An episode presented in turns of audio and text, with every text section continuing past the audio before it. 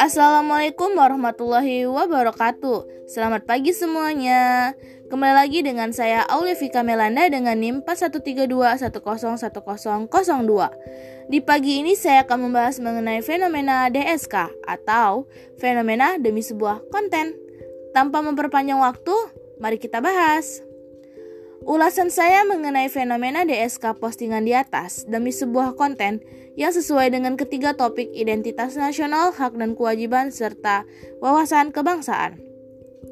Menurut saya pribadi yaitu, seharusnya kita sebagai penerus bangsa memiliki rasa empati dan simpati di saat Indonesia sedang mengalami bencana alam seperti bencana alam Semeru, seharusnya kita datang saling tolong-menolong antar sesama yang mencerminkan perilaku yang melambangkan identitas nasional bangsa Indonesia, serta kita juga memiliki hak dan kewajiban dalam hal ini.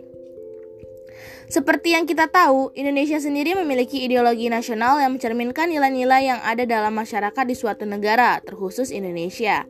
Hal ini merupakan suatu yang terus-menerus berkembang dan bersifat terbuka yang pada dasarnya untuk bisa mempertahankan identitas yang dimiliki oleh bangsa Indonesia adalah melalui penanaman nilai-nilai yang ada di dalam sila Pancasila ke dalam kehidupan berbangsa dan bernegara. Sangat miris rasanya jika pemuda-pemudi generasi kita saat ini datang hanya sebuah memenuhi konten tanpa membantu dan menolong saudara-saudara kita di sana, serta memanfaatkan kondisi di sana demi hanya sebuah viewers dan like. Rasanya sama saja tidak mencerminkan perilaku yang melambangkan identitas nasional, hak dan kewajiban serta kurangnya wawasan kebangsaan dalam hal ini. Solusi saya yaitu Warga Indonesia bisa saling rangkul-merangkul, bisa dimulai dari membentuk suatu organisasi kecil yang dibuat dengan tujuan untuk saling membantu dan memberikan kesempatan untuk masyarakat dalam pemberian donasi ataupun barang serta makanan.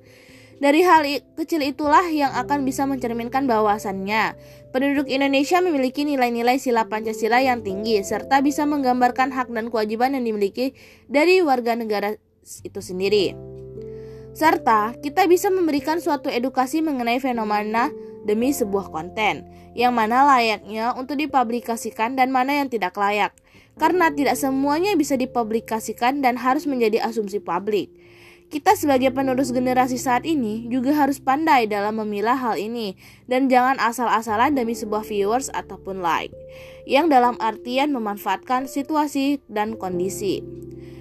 Kem, uh, sekian dari saya. Apabila ada kesalahan, mohon dimaafkan. Wabillahi taufiq wal hidayah. Wassalamualaikum warahmatullahi wabarakatuh.